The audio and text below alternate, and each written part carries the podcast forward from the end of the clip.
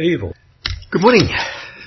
For those who don't know me, my name's Roger. I'm one of the elders here at GPC, and my thanks go to Matt for offering me the opportunity to speak to you this morning.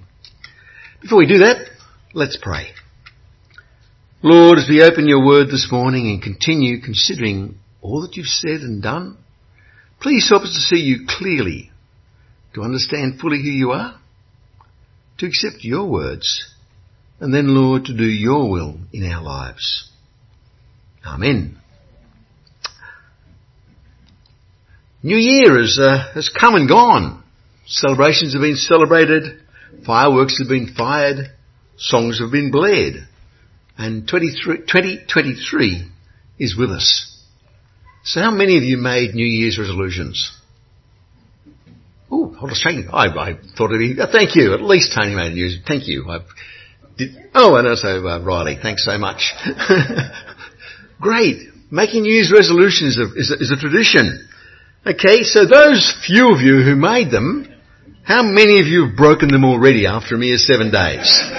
One? No, Riley, you're doing well. Excellent. Okay. You realise that research shows that the average, 50% of people who make resolutions break them before eight, uh, before February the 8th. There you are. Just a bit of information for you to, to cheer you along.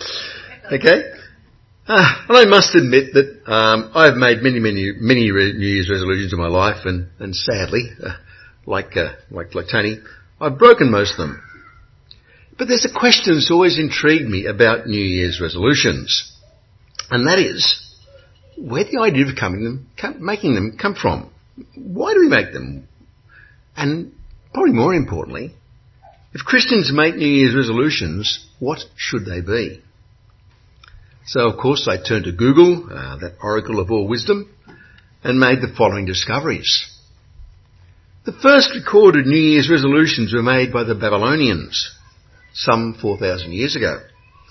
They took the form of ceremonial pledges made publicly during the celebrations that marked the commencement of the Babylonian New Year, uh, which is actually the 21st of March. There were only two pledges made, and the whole community came together and made them. Uh, those two pledges were allegiance to the king and that they would all repay any debts that they'd incurred in the past year. And I think that's a fairly good resolution to make, isn't it? You'll repay your debts. Hopefully you haven't incurred too many. The reason why they made these beliefs, these pledges, was in the belief that if they kept them, their gods would bless them with abundant crops and protection from their enemies during the year. So New Year resolutions were pagan in origin and they were made to try and ensure the person's future prosperity.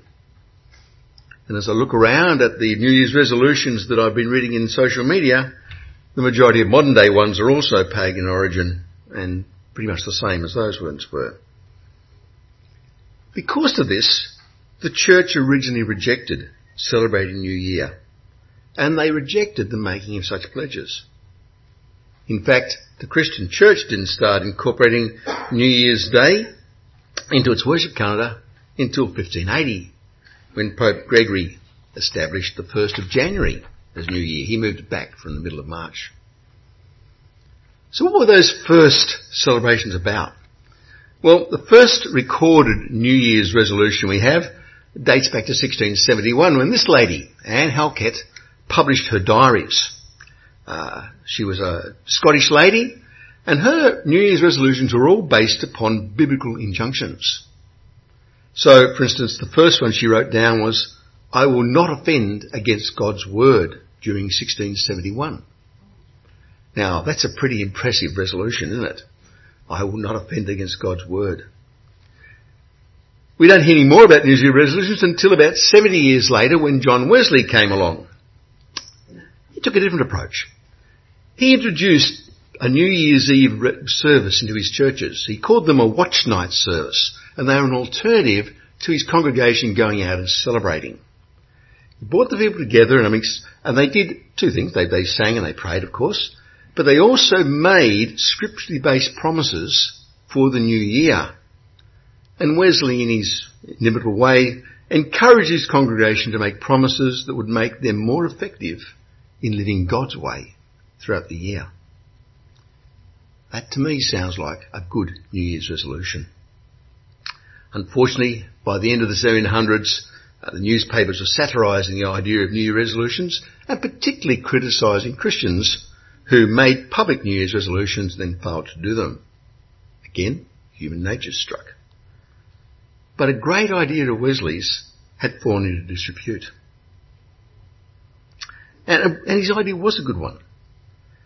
If we're going to make New Year's resolutions, then I believe they should be ones that help us to be more effective in living God's way. How do we do that? Well, I think a good starting place is Christ's statement we find in John 15, 12. There Christ says, My commandment is this, to love one another just as I have loved you. And so a New Year's resolution that may come from that would be something like this. During 2023, I will love others as God has loved me. Now that's a pretty uh, all-encompassing New Year's resolution, isn't it? What does it mean? It's a great resolution, but and one we should, could all aspire to, but but how could we do that? Well, Psychologists tell us that the most common reason why people fail to keep New Year's resolutions is they don't understand what they will need to do to keep the resolution. They don't know how to go about doing them. And so if we're going to put in practice, into place a resolution such as that one, we need to know what it's going to look like in practice. So we need to ask a few questions. There are two parts to that uh, resolution. I will love others as God has loved me, so how has God, how has God loved us? Paul tells us in Romans chapter 3 verses 23 to 24. Oh, says 23 to 25, okay. There he says, for all have sinned and fall short of the glory of God, but they're justified freely by his grace through the redemption that's in Christ Jesus. God publicly displayed him at his death as the mercy seat accessible through faith. That's a passage I think we all know, especially the, verse, the first verse, 23. What it's saying is we've all failed to be the people that God wants us to be. We've all fallen short of what He wants, and hence we've broken our relationship with Him. But despite that, He brought us back into relationship with Himself through Jesus' death. That redeemed us. So you see, that's how God loved us. He loved us by taking action to repair the damage we'd done. An action that cost him dearly. You see, it cost Jesus his life. And it was an act of grace, motivated only by concern for us. We've done nothing to deserve that action. It was God's unmerited favour towards us, to use a theological term. It was in no way earned. It was no way expected for us, no way deserved. And we get access to a relationship with God only by faith. By having faith that Jesus is the Son of God, that He died for us. So a step fulfilling, towards fulfilling our New Year resolution would be, how do I respond? Well, in response to God's love, oops, I, I will grow my faith. And how would I do that? Well, again, Paul gives us the answer. We grow our faith because faith comes from hearing the message and the message is heard through the word of Christ. So part of our implementation of that overarching New Year resolution would be that we spend more time in the word of Christ. We do that by reading it and studying it and listening to be taught, by coming to church and learning in fellowship, by joining a Bible study group many of which will all start again in about three weeks' time.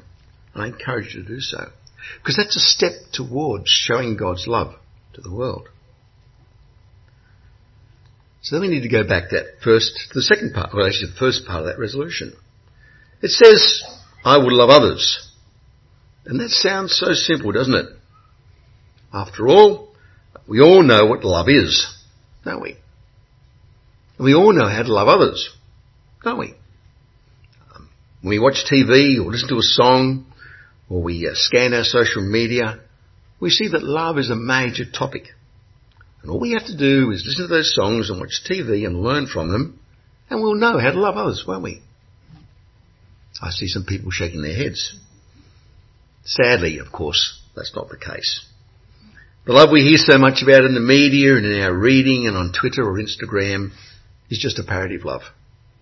For you see, it's primarily self-centered and focused on emotion. Love is something that happens to us, not that we do ourselves. And it's confused with physical desire and pleasure. But God's love is not like that. God's love was an action that was costly and motivated by concern for us and was independent of anything we've done. And so, if we're going to have a New Year's resolution that we're going to love others in the way that God loved us, then we've got to think about taking actions that cost us. Actions that are motivated by concern for other, for other people and actions that are independent of what they can do for us. And Paul gives us a brilliant analysis of what other-centered love looks like in verses 9 to 21 of Romans chapter 12, which Ray's just read for us. So we're spend a little time looking at what the ways God wants us to love others, what that would look like. Firstly, love must be sincere. Hate what's evil. Cling to what's good. Uh, love doesn't be manipulative. And it doesn't deceive. It's truthful and honest. sounds easy and it sounds obvious, but it's not.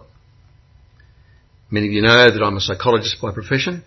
And when I counsel couples who are having trouble, it always amazes me at how often people who claim to love the other person in the partnership haven't been honest with them. They haven't let them know the truth about what they're doing or who they are. They've kept things secret They've done things without letting them know. And they justify this deception on the basis that they don't want to hurt the person. But of course, as we all know, when love is not honest and it comes out they've been dishonest, the person's always hurt. And we see those same things occurring in interactions with our wider community groups. We're often insincere and dishonest in our actions. We're often dishonest and insincere in our interactions with friends and family. We sometimes make promises we don't keep. And we avoid bringing up difficult topics. We say things we don't mean. Acting out of love, as Paul says, is we're going to be sincere with people, which means our word is our bond. We do what we say and we say what we do. And what we say and what we do will be good things. We will hate what is evil. We won't do it. Secondly, be devoted to one another in brotherly love. Honour one another above ourselves. What it's saying is that love is other focused and it's respectful. Being devoted to one another in brotherly love and honouring one another simply means that we put the other person's needs first, just as we do in our families. Well, not in my family, but in God's perfect family.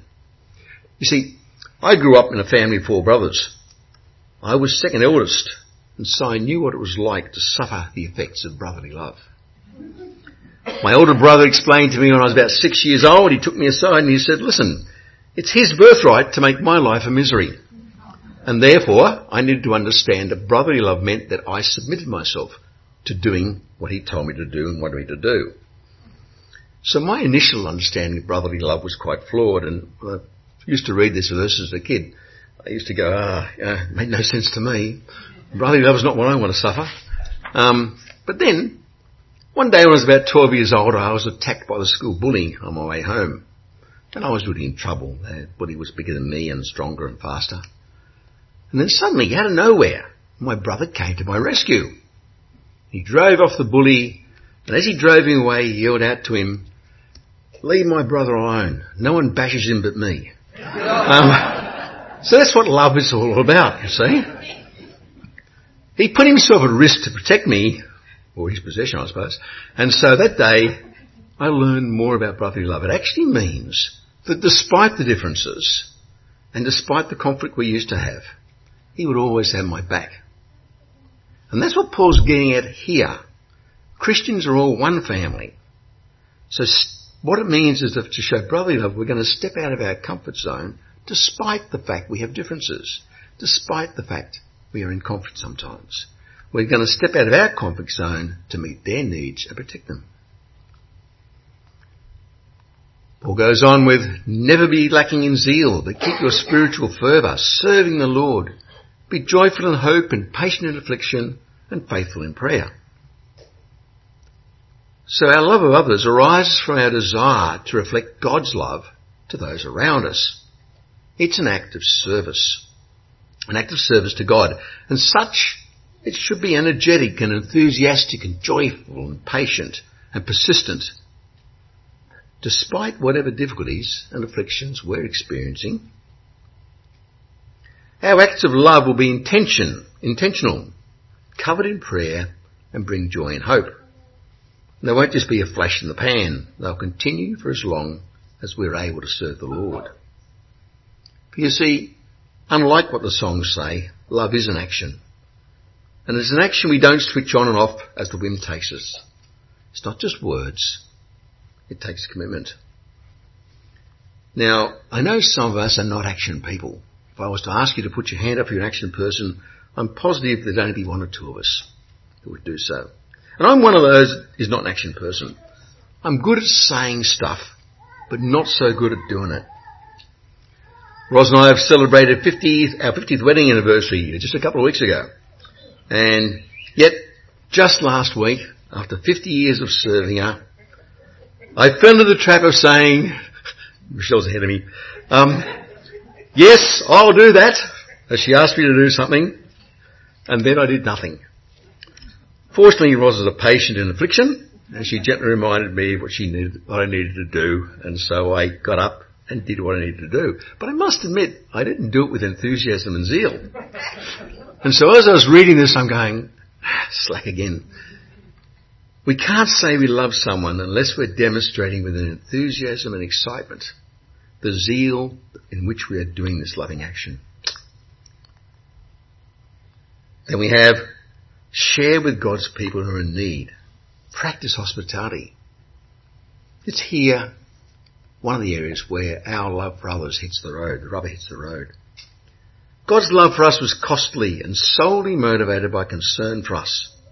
And our response to that love needs also to be costly and selfless.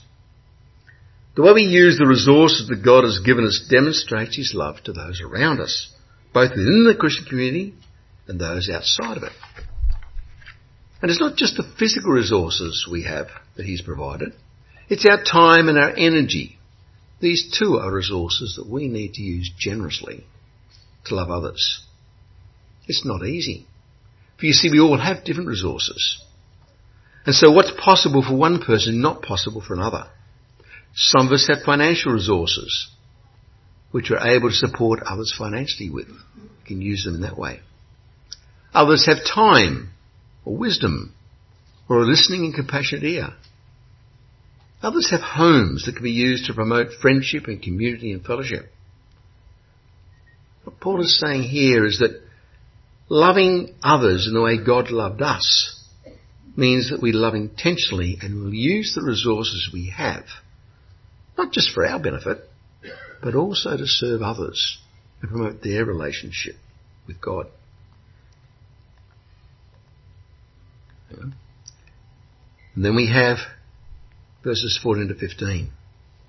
Bless those who persecute you. Bless and do not curse. Rejoice with those who rejoice mourn with those who mourn. Really challenging stuff.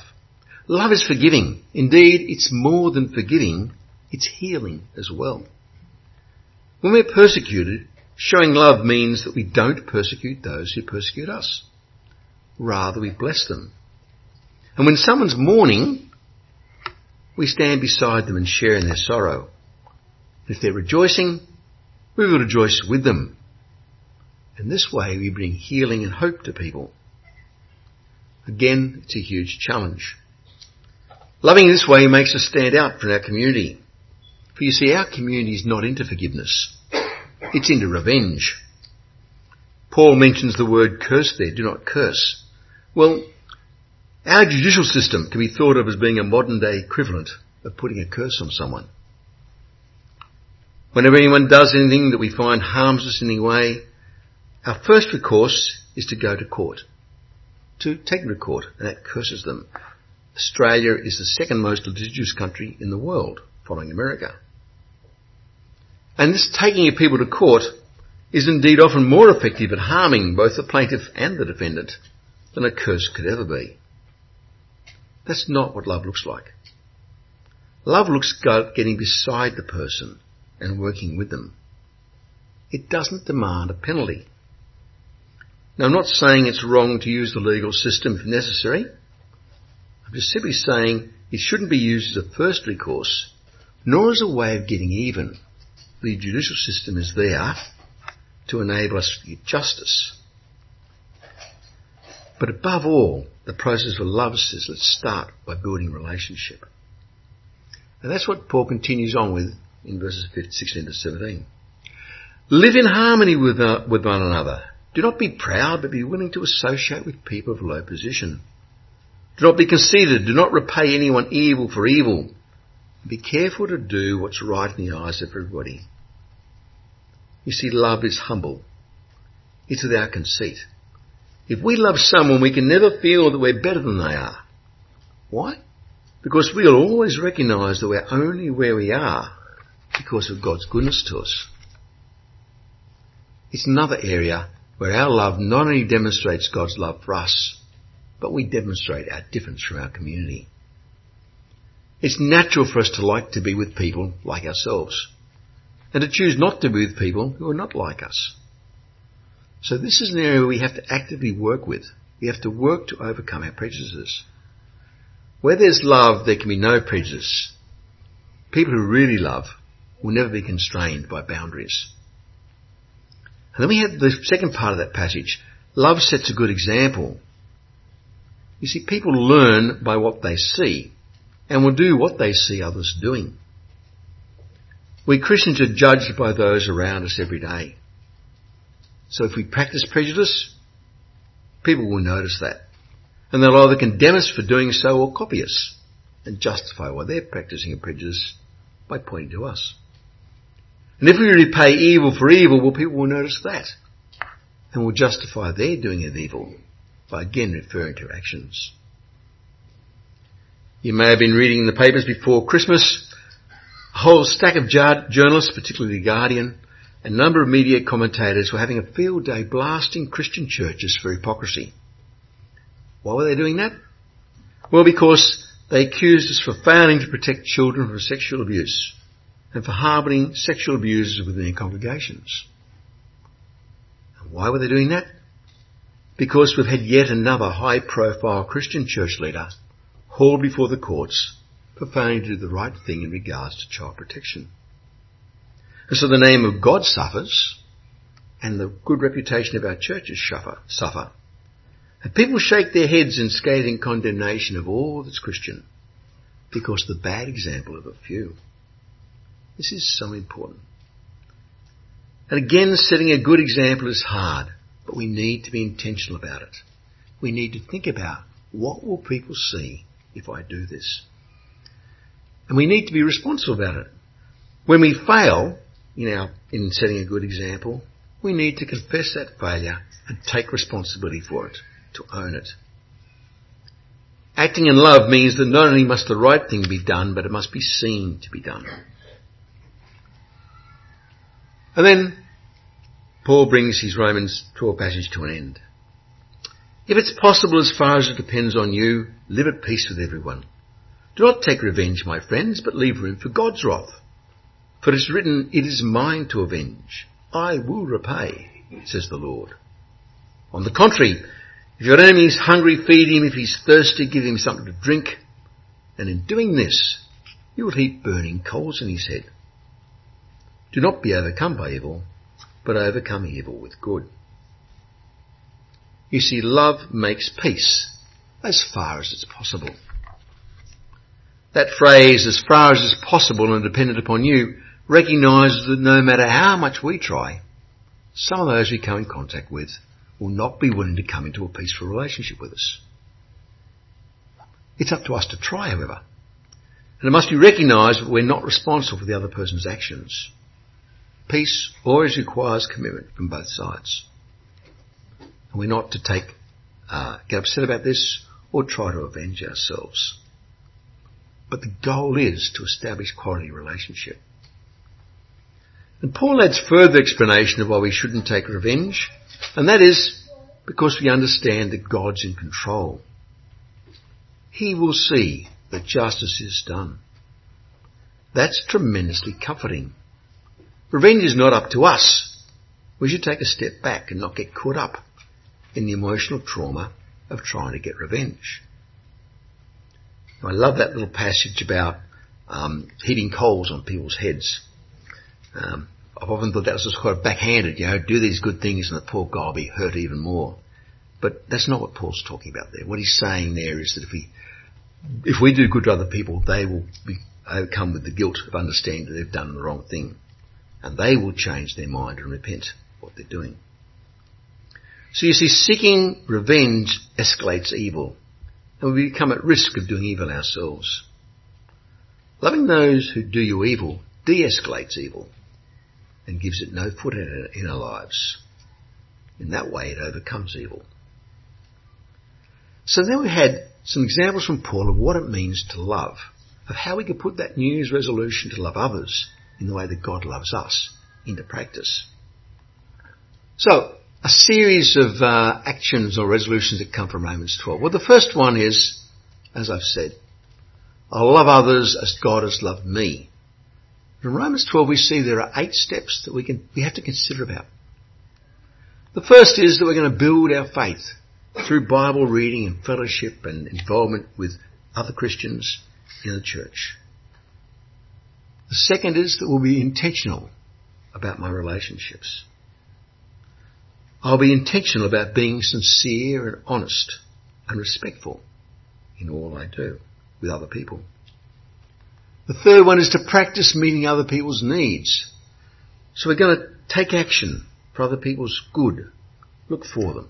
See how we can do that. The fourth one, become more selfless about forgiving. Become less conceited. Less, more, less concerned about what I'm happening to me and more concerned about what's happening to others.